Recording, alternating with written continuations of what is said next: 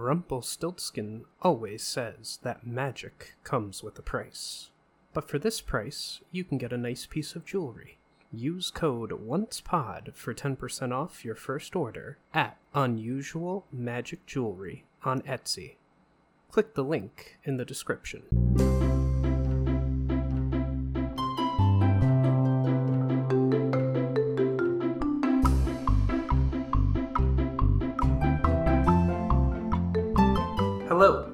To the Once Again podcast.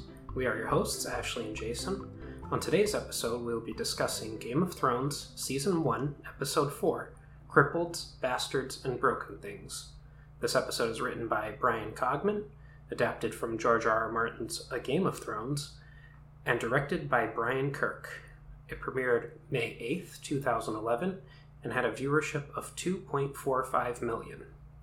The synopsis of the episode Ned looks to a book for clues to the death of his predecessor and uncovers one of King Robert's bastards. Robert and his guests witness a tournament honoring Ned. Jon takes measures to protect Sam from further abuse at Castle Black. A frustrated Viserys clashes with Daenerys in Vaes Dothrak. Sansa imagines her future as a queen, while Arya envisions a far different future. Catelyn rallies her husband's allies to make a point, while Tyrion finds himself caught in the wrong place at the wrong time. And a little reminder before we go into the episode proper each episode will be two parts. The first part will focus on the HBO series, and the second will be a book comparison. Obviously, at a certain point, the show completely divorces itself from the books, and with the book series unfinished at the time of this recording, Ashley and I will be giving our speculations and theories about where the books are going. Also, after recapping the episode, Ashley and I will engage in a full spoilers discussion involving later episodes and seasons of the show, as well as material from the books. We will alert you when we have reached the full spoilers section, so if at that point you want to skip to the end of the podcast, we understand. And finally, if you are unaware, Game of Thrones has a much more violent and adult themed world than Once Upon a Time. We will be discussing subjects that some may find triggering and inappropriate for young listeners. So let's dive into the episode.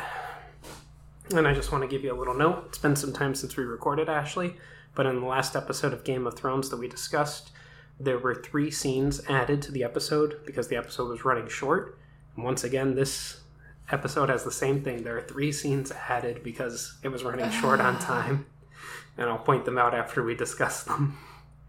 So, in scene one, Bran Stark is practicing his archery in Winterfell's courtyard. A raven flies into the courtyard. Curious, Bran follows it as it flies into the entrance of the crypts. Bran notices the raven has three eyes and then he wakes up. In scene two, Bran opens his eyes and old Nan remarks from his bedside that Bran has been, quote unquote, dreaming again. Theon Greyjoy arrives to summon Bran to the Great Hall. They have visitors. Bran doesn't want to see anyone, but Theon tells him that he doesn't have a choice, as Robb has commanded it. He summons Hodor, played by Kristian Nairn, the castle stable boy, and a huge man who can only say one word, his name, to carry him down the hall. So I just want to briefly discuss. I, I found it interesting that Theon, and you know, the show's going to simplify things, but Theon says Robb's Lord of Winterfell now, so I do what he says and you do what I say. And I, I just thought that was interesting because I was like, no, Robb's not Lord of Winterfell. He's standing in for Lord of Winterfell. And even in a later episode of the show, Robb says the same thing. Like he says he that Bran can't become Lord of Winterfell before he is. Yeah. Yeah. and and, and it, it was it was just something to me that stood out. The simplifying of things, calling him Lord of Winterfell already. Yeah. So we go on to scene three, where Tyrion Lannister and Yoren have paused at Winterfell on their way south. Tyrion is unhappy with the frosty reception they've been given. He tells Robb that he might want to learn a lord's courtesy. Hodor carries Bran in, and Tyrion asks him if he can remember anything about his fall. Maester Luwin confirms that he cannot remember anything. Tyrion finds this curious. He asks Bran if he likes to ride. Bran says yes, but he will never ride again due to his injury. Tyrion says that with the right saddle, even a cripple can ride. While Bran angrily says that he is not a cripple, Tyrion says that in that case he is not a dwarf, and his father will rejoice to hear it. He gives Bran a design for a saddle. With it, he can ride as well as any other boy.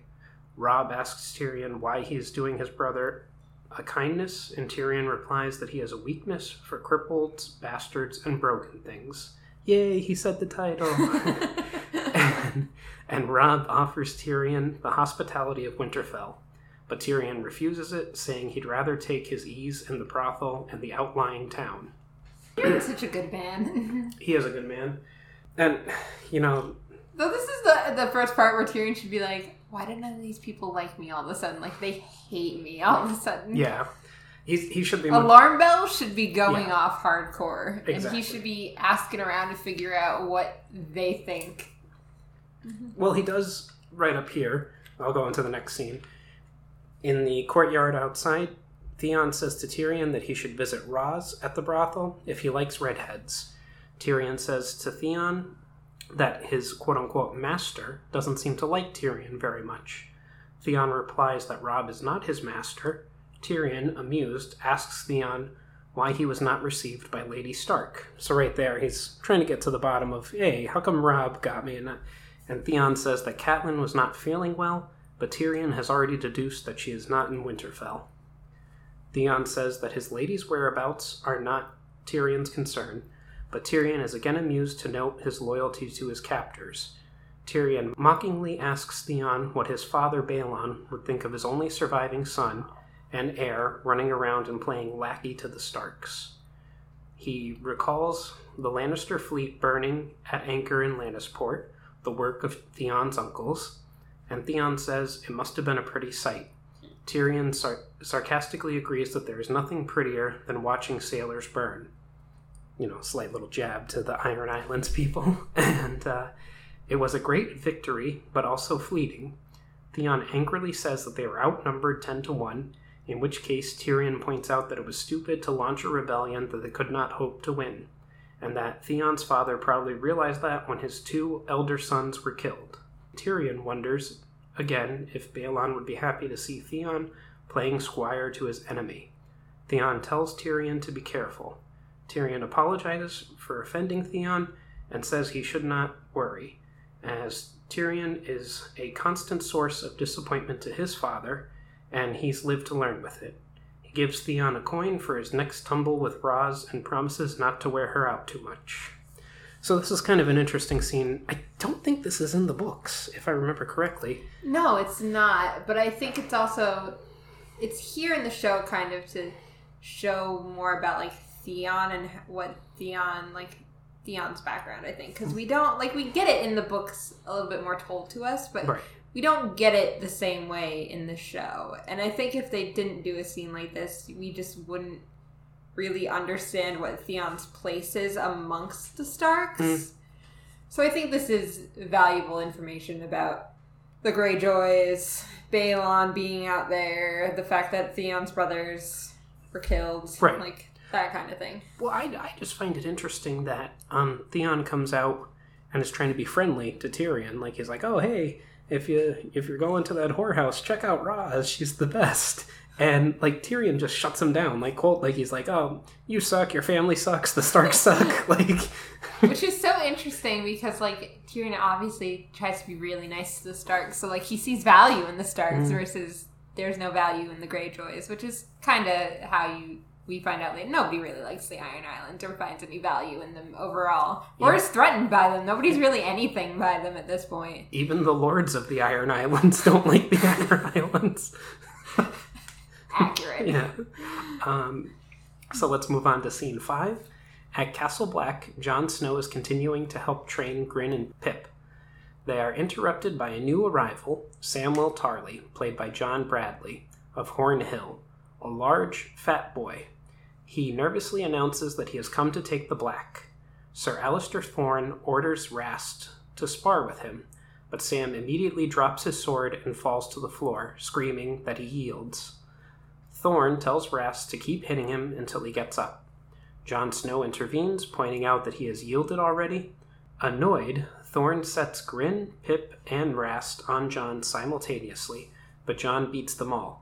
Now infuriated, Thorne orders Jon and Sam to clean up the armory, as that's all that they're good for. Thorne storms off with Rast. Jon, Grenn, and Pip interrogate the new arrival. Sam admits that he is a coward. He wanted to fight, but he could not face it. He thanks Jon for his help and leaves. Grenn is worried that if people saw them talking to Sam, they might think that they are cowards as well. Pip points out that Grenn is too stupid to be a coward, and Grenn, unable to think of a good comeback, settles for chasing Pip off with his sword. So this scene is really interesting to me because I've discussed before how all the characters on the show are much older than they're supposed to be, and here Grenn and Pip kind of seem like children almost. Like they seem like Yeah. young, like especially the chasing each Ew, other. I can like Yeah. also like you. I'm gonna get called a coward, like Yeah. cooties. Yeah, exactly. And we don't get, unfortunately, you know, it's we obviously can't get inside Jon's head, but I believe in the book Jon has the line. He thinks to himself that there is some bravery in admitting that you're a coward, like when Yeah. Sam does that, like, which you know is kind of true. It, Sam, Nothing wrong with being a coward either. Like it, it- Sam is kind of annoying though because it's like they're in the Sam uses it as a crutch. Sam has Sam has learned helplessness is what we really need to say. well exactly because He's not so much a coward, just learned helplessness because basically all of his father's ever done is make bully him him. feel that yeah, way. Yeah. his father's a nightmare. But I mean, they're in the training yard, and I can't imagine that this is the first time. Like we know, Samuel's father, um, Randyll Tarley, has tried for years to make his son be the son that he wanted, and not the son that he is. But they're in the training yard. Like even if you're going to lose, like at least try. Like Yeah. don't don't just drop your sword immediately and start yielding and crying and everything. Like I don't know. Let's move on to scene six. Khal Drogo's Khalasar has crossed the vast Dothraki Sea and reached the city of Vaes Dothrak, passing under an enormous statue of two rearing horses. Vaes Dothrak is the only permanent Dothraki settlement and serves as their effective capital city. Viserys Targaryen is unimpressed, pronouncing it a place of mud and twigs and excrement, fit for only savages. Daenerys tells him that he should not talk that way about her people, but Viserys replies that they are his people and his army. Khal Drogo has marched thousands of miles in the wrong direction with his army. Frustrated, he rides ahead of the column. Daenerys asks Ser Jorah Mormont if her brother could really take the Seven Kingdoms with a Dothraki army. Ser Jorah points out that the Dothraki have never crossed the narrow sea and fear any water that their horses cannot drink. But if they did cross somehow, the Dothraki would only win if they could fight in open battle. King Robert Baratheon is full enough to oblige them, but his advisors are smarter. Ser Jorah notes that Eddard Stark still wants his head. Daenerys asks why Jorah sold slaves, and Jorah says that he had no money and an expensive wife. Daenerys asks where his wife is now, and Jorah says in another place with another man. Ooh. Poor Jorah. Yeah. I forget his wife's name right now. I do too. yeah, but like he fell in love with this beautiful woman and he took her home to Bear Island and it was not what she was expecting, you know. He, he, he's one of the you, I mean the Mormonts are one of the great houses of the north. You know, obviously they're not the Starks or the Boltons or anything like that, but they're they're up there. And he, it's you know this little island that has bears on it.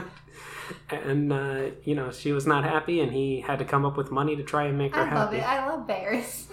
Yeah. I want to be the lady of Bear Island. Well, Look at my army of bears. there's there's a lot of cool ladies of Bear Islands. You'd be right up there with them. But let's move on to scene seven. That night, Viserys takes a bath with Doreah, one of Daenerys' handmaidens. Doreah asks if it is true that Viserys has dragon's blood in his vein, veins, and he says it is possible. She asks him what happened to the dragons, as she has heard from Irri and that the brave men killed them all. Viserys snaps that the brave men rode the dragons, flying them forth from Valyria to build the greatest civilization the world had ever seen. The breath of the greatest dragon forged the Iron Throne out of a thousand swords of the vanquished kings and lords of Westeros, a throne that the us- usurper is keeping warm for Viserys.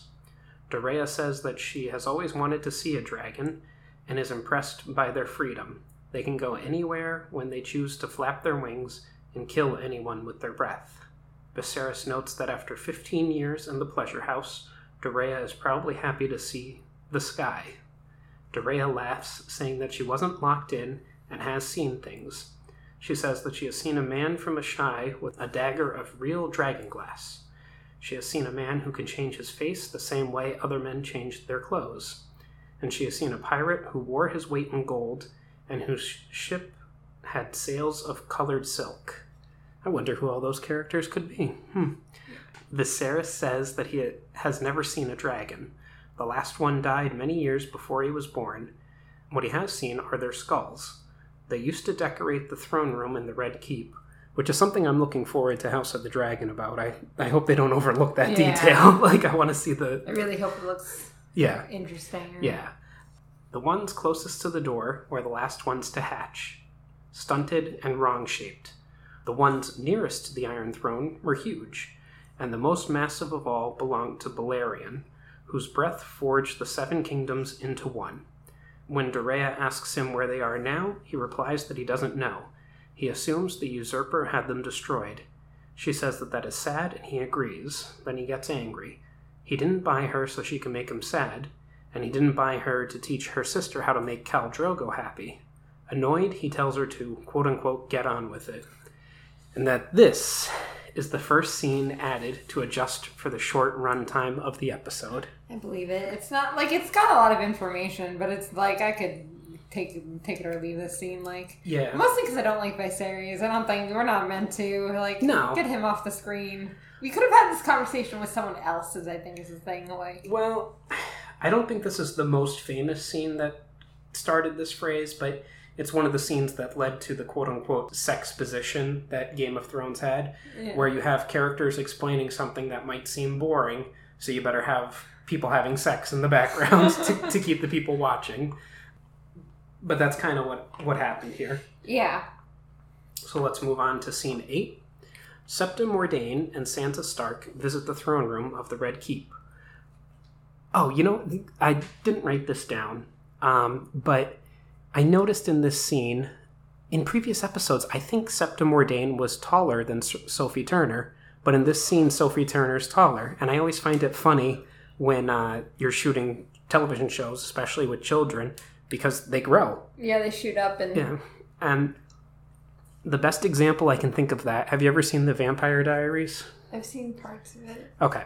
You just have to watch the pilot and then the second episode because they were filmed a year apart.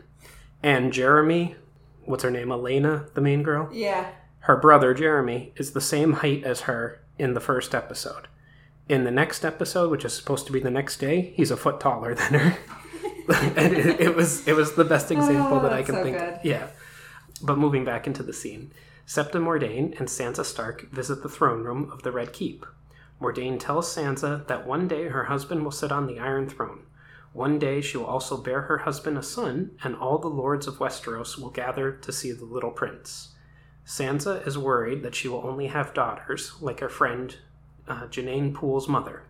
Mordane says that in the extremely unlikely event of that happening, the throne would pass to Joffrey's younger brother, Tommen.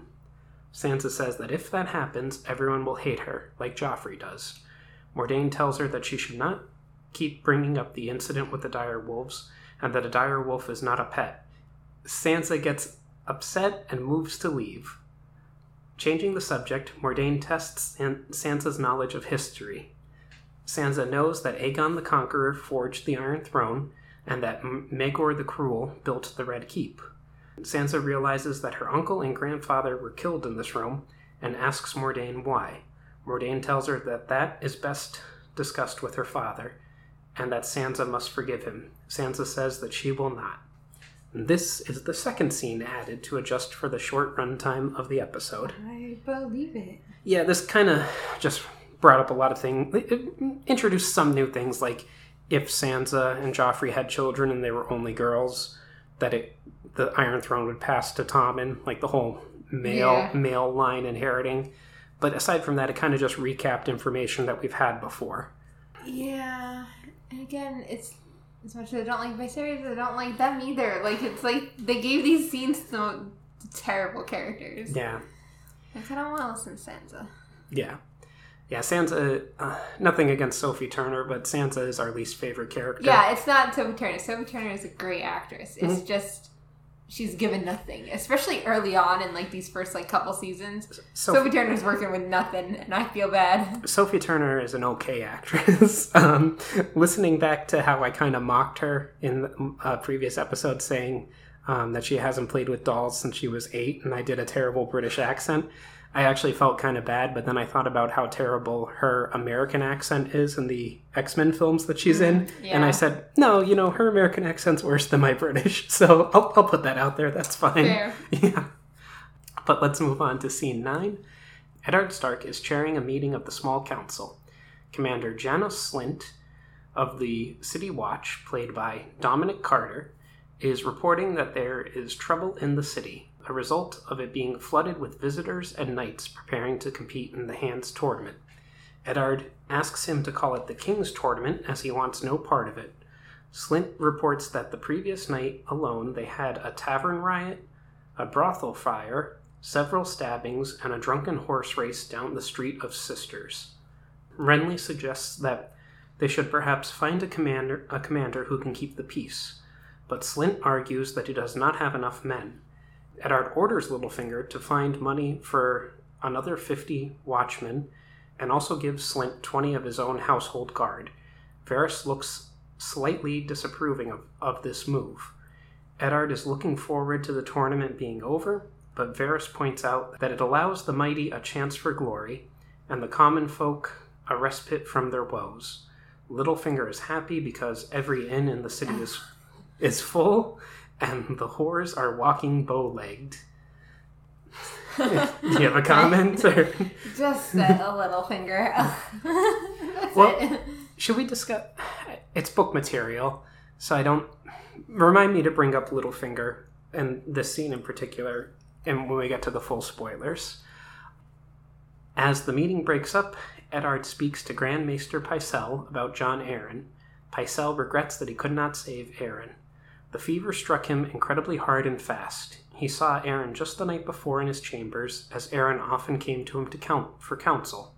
Eddard asks why, and ign- ignorantly points out that he has been Grand Maester for many years, and that kings and hands both benefit from his wisdom. Eddard meant, why did Arryn come to see him? Deflating, Pycelle says it was to see a book, a ponderous tome. Eddard asks to see it as well. Moving on to scene 10. In Pycelle's chamber, he gets the book for Eddard The lineages and histories of the great houses of the Seven Kingdoms, consisting of descriptions of the very high lords and noble ladies and their children. Eddard is puzzled by what Jon Arryn could have wanted with it. He asks further about Arryn's death. Pycelle notes that there's one phrase Arryn kept repeating over and over the seed is strong. What it meant, he does not know. Eddard asks if he is certain that Arryn died of natural causes and not poison. Pycelle is disturbed, but the king's hand was loved by all, and who would dare carry out such an act of treason?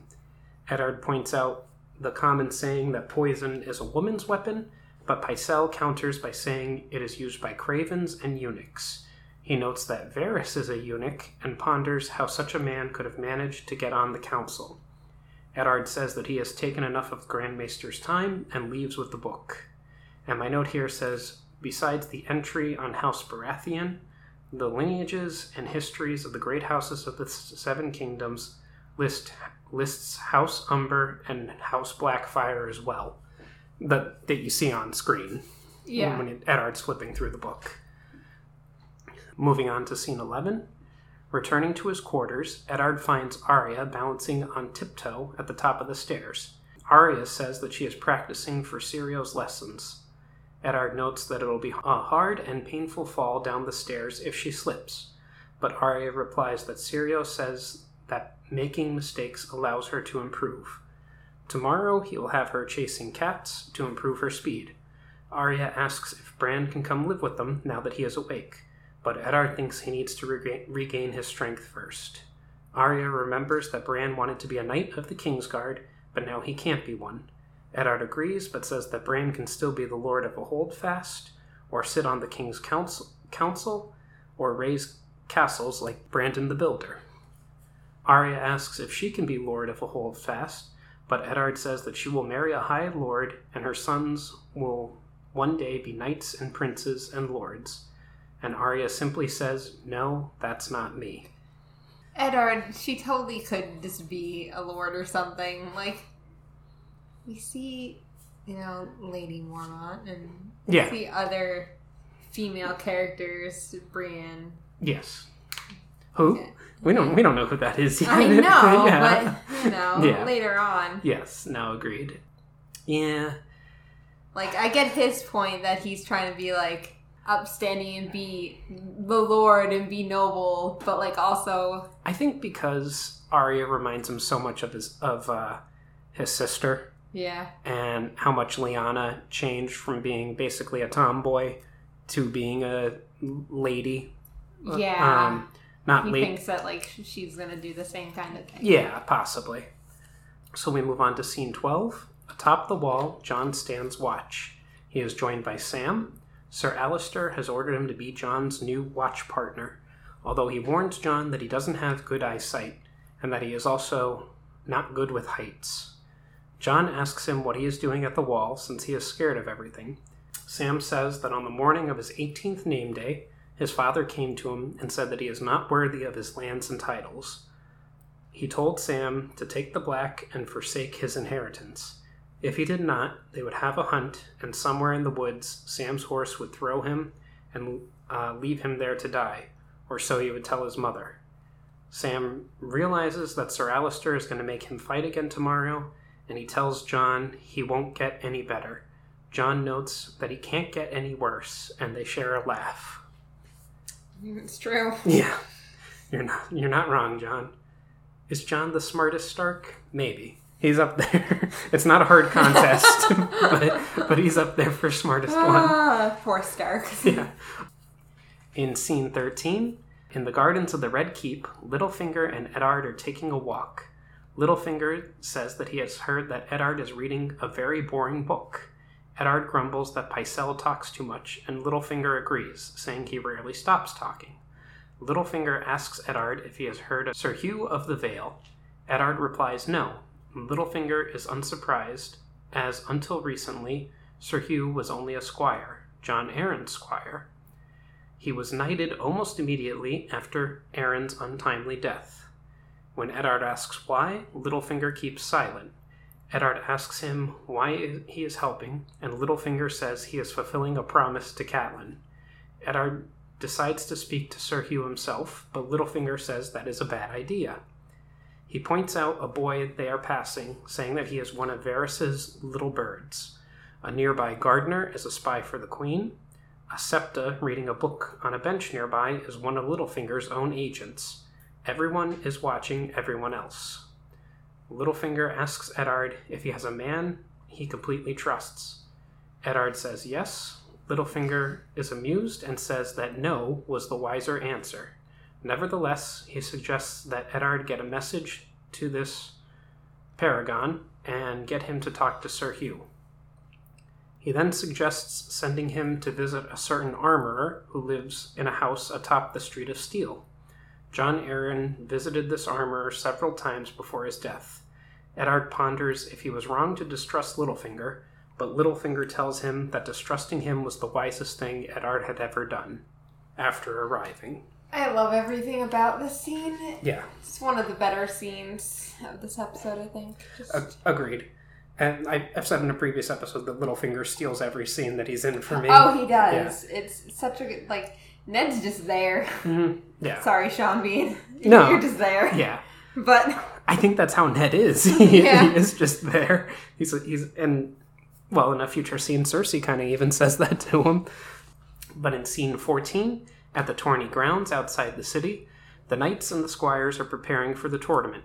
Sir Hugh, played by Jefferson Hall, is pacing out the lengths of the list. Eddard's captain of the guard, Jory Cassel, arrives to talk to him. but Sir Hugh uh, hauntingly dismisses him when he realizes he is not a knight. In scene 15, Eddard and Jory arrive at the armorer's shop. Jory tells Eddard that Sir Hugh refused to speak to anyone who wasn't a knight, but he would be happy to talk to the hand directly. Eddard is amused. Knights strut around like roosters in the city, even the ones who have never seen a real battle. Jory suggests that Eddard shouldn't have come personally, as there are too many eyes around, but Eddard says that they can look all they want. Dum dum Eddard. Yeah, because he does not care. yeah, no. He just wants to get caught. Yeah. He, because he, Especially because like Littlefinger basically warned him like people are watching. You need to like not be the center doing everything. Like Yeah. don't you shouldn't have went and got this book yourself. You should have like no, and had somebody else do it for you. I don't understand Eddard because people are telling him like things like this that he's being watched and everything, and he still thinks everyone thinks like him. Like everyone has this code of honor. Meanwhile, everybody yeah. is proving constantly that they don't Yeah. think like him. Yeah, yeah. Nah, Ugh. poor Ned. All right. In scene sixteen, Eddard talks to the armorer, Tobho Mott, played by Andrew Wilde, and asks if Jon Arryn did visit him. Mott says yes, and that Arryn Arryn visited him several times, but sadly did not hon- uh, honor him with his patronage. But you can honor us with your patronage at patreon.com slash once again pod. Smooth. He only wanted to see the boy. Eddard asks if he can see him as well. Mott calls over his apprentice, a tall boy with black hair. Eddard is impressed by the helm, uh, by the helmet he has made in the shape of a bull's head. The boy, Gendry, played by Joe Dempsie, says that it is his and is not for sale, to Mott's embarrassment. Eddard says that it is no insult and asks what Arryn talked to him about. Gendry says that it uh, was questions about his mother, who she was and what she looked like. She died when he was very young and had yellow hair. Eddard looks more closely at Gendry's face and hair in surprise and tells him to go back to war- uh, work. He tells Mott that if Gendry ever ti uh, tires of making swords and decides to wield one, he will happily take him into his service. As they leave, Jory asks him what he has found, and Eddard replies, puzzled, that Gendry is one of Robert's bastards.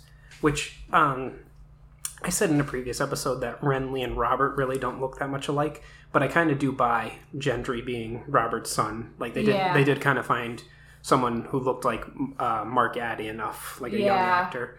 In scene 17, in the Red Keep, the king is amusing himself with several young ladies while Jaime Lannister stands guard outside. Jory Cassel arrives with a message for the king. Jaime tells him to wait and guess how many girls are in there with him. Jaime is angry, saying that, that the king likes to do this while he is on duty, insulting his sister while Jaime is forced to listen. Jory tells him that they have fought alongside one another beforehand. At the siege of Pike, at the end of the Greyjoy Rebellion, Jaime, realizing that Jory is a fellow soldier, becomes slightly friendlier. They remember Thoros of Myr storming the beach in the walls of Pike with his flaming sword, and the Greyjoys being good fighters but honorless dogs. Jaime recalls seeing one of them at Winterfell, like and says that the boy looked like a shark on top of a mountain. Jory replies that it was Theon, and despite everything, he is a good lad. Jaime is doubtful.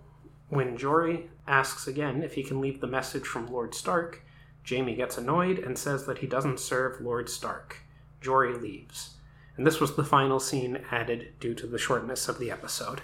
Yeah, I believe it. This was another episode, a scene that didn't really fit in. I like this scene, but I it was fine, you know, watching it for the first Yeah. time or whatever. But I like this scene in regards to what happens in the next episode. Yeah. So I won't discuss it, especially with Jory talking about how he almost lost an eye during the uh, siege Yeah. of Pike, and then what happens in the next episode. We'll discuss. Yeah. But we move on to scene 18. At Castle Black, Jon Snow joins Pip and Grenn for lunch. Jon tells them that Sam is the same as all them, someone who has no place in the world, so he wound up at the wall. He is their brother now, and they will not hurt him again in the training yard, no matter what Thorne says. Pip and Grenn agree, but Rast, overhearing, sneers at Jon's kindness and says that the next time he is told to fight Sam, he will enjoy it. In fact, I believe he directly says the next time he has to fight Piggy, he's going to cut off a slice of bacon. Ah. I mean, this transitions beautifully into scene 19. That night, Rast wakes up to find Jon's albino direwolf ghost at his throat. Jon tells him that Sam will not be touched, and Rast, scared, agrees. and Jon just asserting dominance over everybody at this point. yeah. Well, it's interesting too. I, I don't think this is addressed in the show, but in the books, Jon sleeps in a separate place from all the other recruits. Like he, he sleeps, Yeah. and Because of Ghost. yeah, yeah, and he's Kind of, he- yeah. He's, al- a loner, but yeah, he's also emo. So, um, but emo Snow. yeah, um, but Jon, um, he also he's also showing Rast that he can hurt him anytime he wants to. Like, oh, you think you're safe when you're asleep? No, no, no. I'll have Ghost come in here and re- rip your throat out. In scene 20, in the training yard, Thorne sets Rast against Sam, but Rast only touches him with the flat of the, his blade. Thorne then sets Grenn against him. Grenn, going overboard, asks Sam to hit him. When Sam barely touches him, Grenn drops his sword and falls to the floor, yelling that he yields. Thorne is furious and tells Jon that this is not a game. He is training them to save their lives when they are beyond the wall, with the sun going down, when they need to be men and not sni- sniveling boys. I love how uh, Thorne put it together immediately that Jon Yeah, did all this. Yeah. Well, yeah, because Jon, like I said, Jon is already asserting himself over everybody. But uh, you know, I find it interesting that Thorne is like mad about it, but also like there's clearly other jobs that we find out later that Yeah. all around that Sam could be doing. Sam doesn't have to be a fighter. Yes, exactly. And in, in the books, Jon directly goes to someone and takes care of that because all the rest of them are going to graduate. If you want to call it graduating, they're going to move on to take their vows, and Sam's going to be left behind because he hasn't completed the training. But, yeah. But Jon kind of goes around Thorne and has that. it's like, yeah. listen, Sam isn't gonna learn Yeah. anything. Yeah, he can do something else. In scene 21 in Vaes Dothrak, Viserys storms into his sister's tent, dragging Doreah by her hair. He is angry because Doreah summoned him to dinner at Daenerys' command. Daenerys, perplexed, tells him it was a simple, polite invitation. When Daenerys shows him a Dothraki outfit she had made for him as a gift, Viserys becomes outraged, wanting to know if she wants him to braid his hair as well. Growing frustrated at his ungrateful attitude, Daenerys says that he has no right to braid his hair as he has won no victories yet. Infuriated, Viserys strikes Daenerys, but she hits him across the face with a belt buckle. Stunned that she fought back, Viserys can only stare in shock as an enraged Daenerys reminds him of her status as Drogo's wife and the mother of his child, angrily swearing that the next time he raises a hand to her will be the last time that he has hands. You go, Daenerys. Yeah, you know, I think it's interesting because in the book, the scene is much more. Jorah's involved too in the Mhm. book, like, and I believe that even Jorah's like, your brother's not gonna like being summoned, and she's like, but I'm just inviting him to dinner. I'm getting all these nice foods for my brother, for him to come enjoy with me. There's a lot of um, I don't want to say conspiracy theories, but fan fan theories about the fact that only Jorah and Irri and Doreah, I believe, speak um, the common tongue and Dothraki. So, like, there's people that think that they were purposely putting a divide between Daenerys and Viserys at this point, like having purposely mistranslated. So, like, instead of like Daenerys sent an invitation to Viserys to join her for dinner, but Doreah purposely said that she was commanded to come to dinner.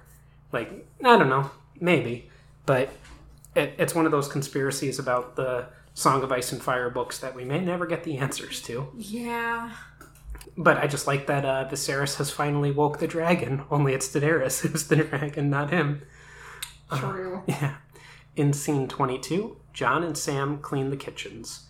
Sam is annoyed that although the Night's Watch vows forbid fathering children or taking wives, many of the officers sneak off to the brothel in Mole's Town on a regular basis.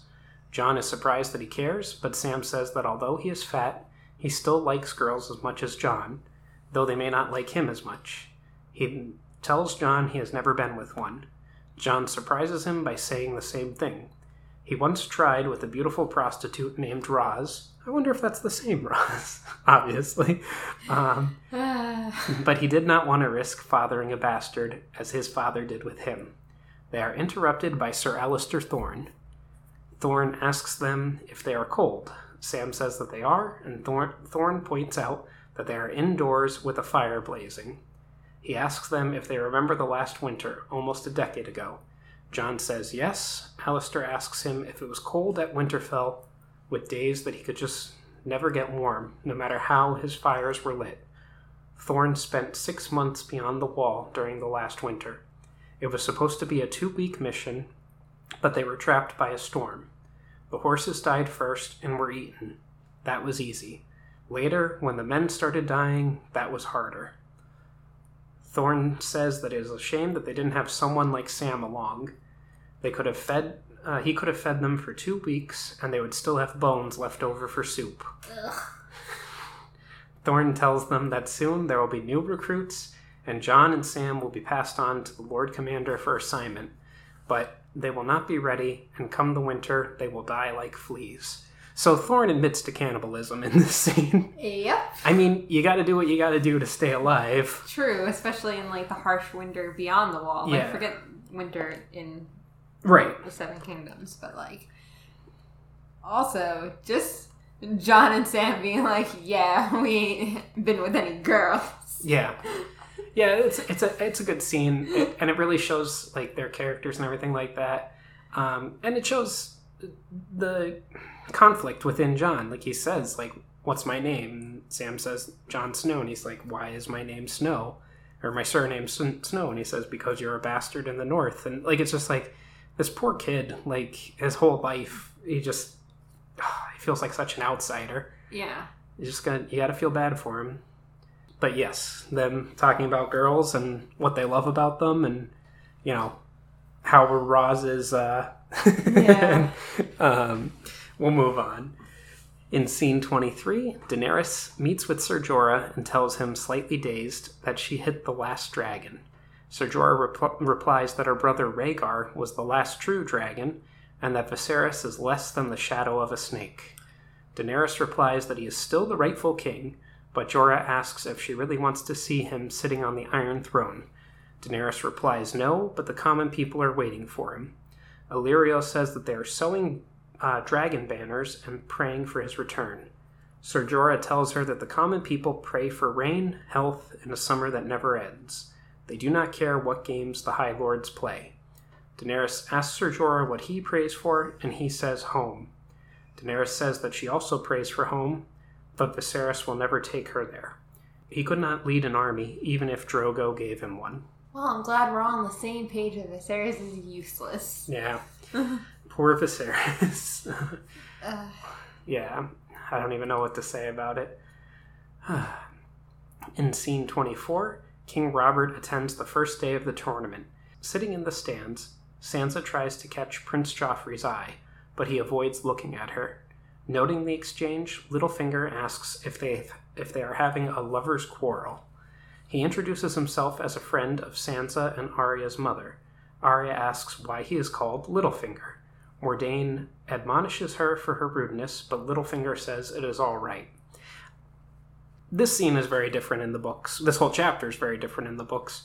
But what, what, how do you do? You prefer this introduction of Littlefinger and Sansa, or do you like the books? Because in the book, basically, to sum it up, he just sees her and he's like, "Oh, oh, hello! Like Yeah. you look exactly I like think Catelyn." much more creepier in the books, but Yes. I think it's also given what happens in later books. I think that's very much an introduction to how creepy he can yeah, be. Yeah, yeah, Whereas here, he's still a little creepy, but not nearly as much. Mm. I think I like I like book Littlefinger. I like every, almost everyone in the books better than their show version, but I like the introduction of Littlefinger Yeah. and Sansa in the books better because it does show that he is like you see the real Littlefinger That he's for like a moment. really yeah, obsessed with Catelyn. yeah, yeah, because he's like, oh, you you look just like Catelyn, but even prettier. Oh, oh, and you're so young. Mm. Like, That- that's what he's like. right. That's that's that's exactly. He doesn't say those words exactly, but That's that's the vibe. yeah. Um, but Littlefinger explains his nickname. He was born on the smallest of the fingers, the peninsulas that extend into the narrow sea on the east coast of the Vale, and he was a very small boy. So it is a clever joke. I believe it was given to him by um, Edmure Tully, uh, Catelyn and uh, Lysa's brother. The first tilt is held. The first of the combatants is Sir Gregor Clegane, played by Conan Stevens, a gigantic man over seven feet in height. He is called the Mountain. He is also the elder brother of Sandor Clegane, Prince Joffrey's bodyguard. His opponent is Sir Hugh of the Vale. On their second pass, Gregor's lance takes Sir Hugh in the throat, killing him. Littlefinger notes that it is an unfortunate accident. He asks Sansa if she has ever heard the tale of the Mountain and the Hound. When they were children, Gregor found his little brother playing with a toy knight by the fire, one of Gregor's toys. Gregor never said a word, he just took Sandor by the neck and held his face in the fire until the skin burned. This is how Sandor got his scarred appearance. Littlefinger suggests not repeating the story to the hound. Gregor is insane. Yeah. Um, I have a couple notes on this scene. During the tourney of the hand, the banisters of several notable uh, noble houses are present. Besides the Stark direwolf, the Lannister lion, and the Baratheon crowned stag, the black bear on a green field of House Mormont, the white sunburst on black of the Karstarks, the three black hounds of House Clegane, and the countercharge black and white swans of House Swann can be clearly spotted. I also happen to notice that um, the Tully sigil was there, but it just makes me wonder with the Tullys and the Karstarks especially, like who who is there fighting? Like I said, they might have sent like just a random knight to represent. Yeah. I also talked to Ashley off camera about how Sir Hugh had uh, the Arryn sigil on his sword, and that kind of, or on his uh, shield, I should say, and that kind of bothered me because that's not his sigil. Like he should have his own sigil. Um, but what are you gonna do? I Especially because he's really not representing yeah. House Arryn at all. Not at at all. point. And we discussed how probably what happened was that they only had so much money for a budget for season one, so they made things that they were going to reuse later in the season and later throughout the series. Also, it heavily it heavily rained during the shooting of the Tourney of the Hand uh, scenes in Belfast, Northern Ireland. Ultimately, the production team were uh, was surprised. They were briefly able to film any of it at all, and the tourney scenes were much larger and more elaborate in the script, more like the scene in the book, but had to be trimmed back. Amongst the problems was the very tight schedule for filming the tourney scenes for both the fourth and fifth episodes, which prevented too many uh, shorts or montages. And Bryan Cogman, the episode writer, preferred not to change George R. R. Martin's dialogue or writing unless absolutely necessary for production, money, or time reasons. His approach was quote unquote, why mess with this perfection? So, I mean, I agree. yeah, Don't mess with it. It's, you know, perfect and beautiful. agreed. In se- that's why I really hope at some point we get an animated version of A Song of Ice and Fire because they can make it as big as George wants it to be and have fantastic yeah, things. that would be interesting. Hmm. In scene 25, at Eddard's chambers, Jory announces that the Queen has arrived to meet with him. Cersei enters and talks to Eddard in private. She, suggests putting the unpleasantness from the King's Road behind them. She asks him what he hopes to accomplish as Hand, and he simply rep- replies to run the realm as best he can for Robert. Cersei laughs, saying that all they can do is pick up the pieces that Robert leaves behind. He will simply do whatever he wants to do when he wants. Eddard replies that if that is his lot, so be it. Cersei muses that Eddard is a good soldier, happiest when taking orders. Eddard also says that he was trained to kill his enemies. Cersei notes that so was she. The scene between Eddard and Cersei in the Hand's quarters was the first scene filmed for the series, aside from the pilot. Like when they started shooting Yeah. more episodes. I always love the Eddard and Cersei scenes Yeah. because they're so at odds with one another, but like in a really nice way. Like their acting with each other is so good. Yes, agreed. and this scene also shows how dumb Eddard is Oh. because Yeah. while Cersei is being fake nice to Ned and he knows that, he just lays it out on the table. He's like, "Yeah, you're my enemy, and I'm gonna kill you at some And point." Cersei is like, okay, I mean, Yeah. I would rather us try to work together, even if we're at odds. Like, we can be at odds and still work together, which is how she is this entire season. Mhm. She wants to work with Ed. Like, Mhm. Yeah, yeah. I don't know. Dumb, dumb, dumb Ned Stark. Um, in scene 26, Sir Rodrik Cassel and Catelyn are at the inn in the crossroads, pausing on their way back to Winterfell. They are accosted by a singer called Marillion, played by Emun Elliott, who offers a song to them, but he is refused. The door opens, and Tyrion Lannister and Yoren enter. The innkeep, played by Susie Kelly, tells them that she has no rooms, but Tyrion holds aloft a coin and asks if anyone is willing to give up his uh, their bed for the night. A sellsword, who we will come to know later, played by Jerome Flynn, replies yes. And actually, it's a little different in the scene than I have it here in my summary. Uh, I, I think Tyrion's just like, surely someone can uh, figure out a way to get me a bed. And um, the sellsword is like, yeah, you can have my room. And he's like, there's a bright fellow, and like gives him the coin. But Tyrion thanks him and asks Yoren, uh, to di- dine with him. Marillion offers Tyrion a song, possibly one about his father's victory when he took King's Landing at the end of Robert's rebellion. Tyrion refuses, noting that it will turn his stomach, but then notices Catelyn in the corner. He tells her he is sorry to have missed her at Winterfell. Catelyn, her identity exposed, gets up and identifies several knights in the inn who served bannermen to her father, Lord Hoster Tully of Riverrun. She spies a knight played by Ryan McKenna in the service of Lady Whent of Harrenhal, and another, Kevin Kean, in the service of Lord uh, Bracken, both of whom acknowledge that they are true servants of the Tullys. Tyrion admires her father's great friends, but is unsure what she is doing. Catelyn then identifies another knight, Patrick Ryan, the actor playing him is Patrick Ryan, wearing the sigil of House Frey.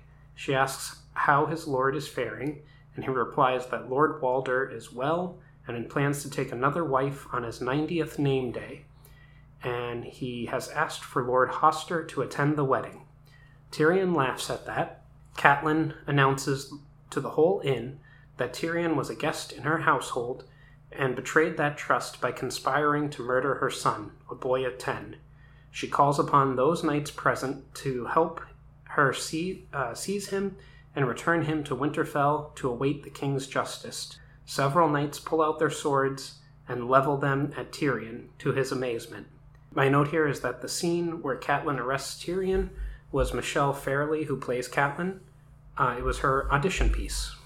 That's a good. It's a good way to end the episode too. On yeah. that, like, oh man, what's going to happen next? Was there anything else you'd like to discuss, or should we go into the full spoilers? No, I would go into the full spoilers. Okay. So we're, we've reached the full spoiler section, folks. If you want to tune out at this point, we understand. So I, I mentioned before to bring up Littlefinger again. Something that's not addressed in the show, but is addressed in the books, is that the realm is bankrupt because of Littlefinger. Like he's been stealing money Yeah. um, from uh, Robert, essentially from you know the, the whatever you want to say, the king, the the realm, and he's been using it to like buy the whorehouses that he owns and every like all the fine things Yeah. that he has. I don't remember what we were discussing that made me think of it, but I wanted to bring that point up. That's a that's a book point that's not really addressed in the show. But that's the. I mean, I mean, Robert also spends money like crazy, but that's the reason why the realm is broke in the first place. So, my first note here in the full spoiler section is that Conan Stevens lobbied for the role of Sir Gregor Clegane, even going as far as auditioning for the pilot as Khal Drogo, knowing that he wouldn't get it, but put but uh, to put his name before the casting directors. After appearing in two episodes of the first season, it was announced that Stevens would be playing the role of an orc chieftain, Bolog, in the movie version of The Hobbit, as well as playing the character Saludios in Spartacus Vengeance. On the 12th of September 2011, responding to speculation on the Winter is Coming fan site, Conan Stevens confirmed that he left the series due to scheduling conflicts and other projects. So th- I just find it so interesting that he wanted to play the mountain so badly and then left the show. Like left the show, especially like for something like a Spartacus Vengeance. Yeah. And like I know the Hobbit trilogy is big, but like Yeah. I'm pretty sure Game of Thrones inevitably was bigger than well, the prequel trilogy for that, like the Hobbit. You plus two if he had, he I think he has maybe five lines in all of the first season of Game of Thrones, but you get to see his face. You Yeah. don't you don't get to see his face in the Hobbit movies. He's covered up in prosthetics and makeup and everything. Yeah. Um, and I, I don't know how tall that actor is in real life. I assume six foot something, six foot eight, whatever. But um, it's not easy. At a certain point, it's going to sound funny to say because I think The Rock is six five and he's one of the you know most in demand actors in Hollywood. But um, at a certain point, it's actually a negative thing to be over a certain height in Hollywood as a male because like they have to get you stunt doubles and whatever and th- they don't cast big actors or i should say physically large actors in a lot of roles because it's difficult to shoot with them there's Yeah. there's lighting issues and everything if you've ever seen any of the terrible uh, Shaq movies from the 90s uh, Shaq had to perform all of his own stunts in all the movies because Oh, I believe it. Yeah, He's there's- too tall. yeah, there's not many seven foot black men walking around Hollywood that are trained stuntmen. Yeah.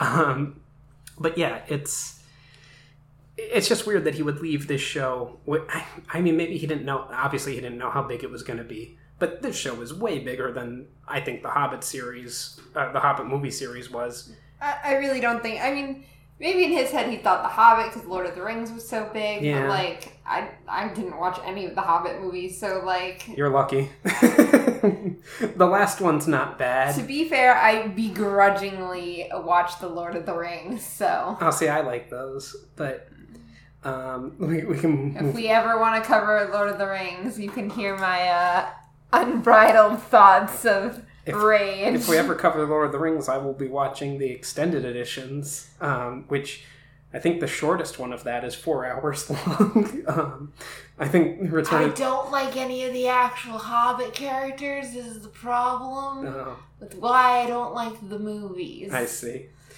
Um, but this episode marks the first and only time in the series that no member of the starring cast was absent. Everyone was in the episode. Ah, Doreah says that she has seen a man who can change his face the way that other men change their clothes. This is a reference to a guild of assassins from Braavos, known as the Faceless Men. what do you think she's seen them before? That was a better question. I guess they came to the pleasure house that she was in. Um, Yeah, I guess. Maybe maybe it was more so to kill someone that was there rather Mhm. than, you know, actually engaging in pleasure themselves. I don't know, but who knows. The, this is the first mention. This episode has the first mention of Theon's brothers, Roderick and Maron, and his uncles, though without mentioning their names. Theon, or excuse me, Tyrion asks Theon whether his uncles were responsible for the destruction of the Lannister fleet without mentioning their names. Perhaps it is intentionally vague so the writers could keep their options open. In the books, Theon has three paternal un- uncles Victarion, Aeron, and Euron, and one maternal uncle, Roderick the Reader Harlaw. Of these four, only Aeron and Euron have been portrayed in the show. This episode had the first mention of Mance Rayder, the King Beyond the Wall, also, the first mention of Lord Hoster Tully, Lord Walder Frey, Lord Bracken, Thoros of Myr, and Lady Whent of Harrenhal. The- Not surprising. There's a lot of stuff going on in this episode. So yeah. The scene with uh, Viserys and Doreah in the bath discussing dragons was filmed for the previous episode but moved to this episode for timing reasons. Writer Bryan Cogman was unaware of this change until he saw the final episode. One of the dragons mentioned in this scene, Vermaxis, is a nod to the 1981 fantasy movie Dragon Slayer. Vermithrax. Vermithrax, Vermithrax, you're right. Um, it's not one of the names from the actual book uh, because Yes. my, my next note has that there were nine dragons mentioned. Uh, of those, only the last four are mentioned in the novel, who are uh, duh, duh, duh, duh, duh, Meraxes, Vhagar, Balerion, and Archony. Archony, I think. not certain. I just didn't want to read out all their names of the other nine dragons. Um, the pirate to whom Doreah refers to is Salladhor Saan, who makes his first appearance in season two, episode The Nightlands. Doreah tells Viserys that she has seen a man from Asshai with a dragon of real, or with a dagger of real dragon glass. This is the first time that dragon glass is mentioned in the show, though its importance is not revealed until season three. And my final full spoiler note was Maisie Williams and Sophie Turner were not present for rehearsals during the tournament scene, so their reactions to Sir Hugh of the Vale's bloody death were not feigned. This was felt to add authenticity to the scene. Well, it worked. Yeah. Although I will, um, Sophie Turner has that scream, but Arya just kind of like goes wide eyed, staring, which I mean Yeah. works for their characters, but uh, it was just interesting. I think what's great about this episode is how big this episode makes the world feel Mm. compared to, like we we know it's a big world but i think this episode in particular like you feel that way like learning more house names Mhm. seeing the tournament even just the separation of characters. Like you have Jon at the wall, Robb at Winterfell. well, like you said you get all the main cast in this too Yeah. like plus them like i said you get all these people Agreed. Um, there was one thing when I was rewatching the episode that had me wondering. Um, there's a brunette woman sitting next to Renly Baratheon during the tournament, and I was like, I wonder if that's a stand-in for Margaery Tyrell, or if it's the original actress that was going to play her or something, or you know what I mean? Like, because it was just strange that they held this tournament and had a, uh, a brunette woman sitting right next to Renly, and I was like, hmm, because it wasn't um, what's her name?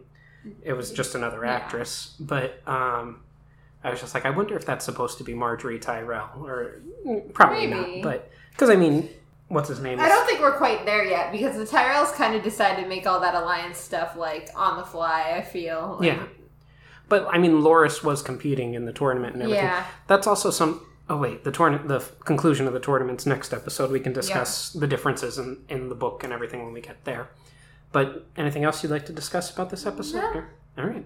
Well, that concludes this week's episode of the Once Again podcast. Thank you for joining us. Any questions, comments, or critiques can be addressed to our email at onceagainpod at gmail.com. Follow us at onceagainpod, all one word, on Twitter and Instagram.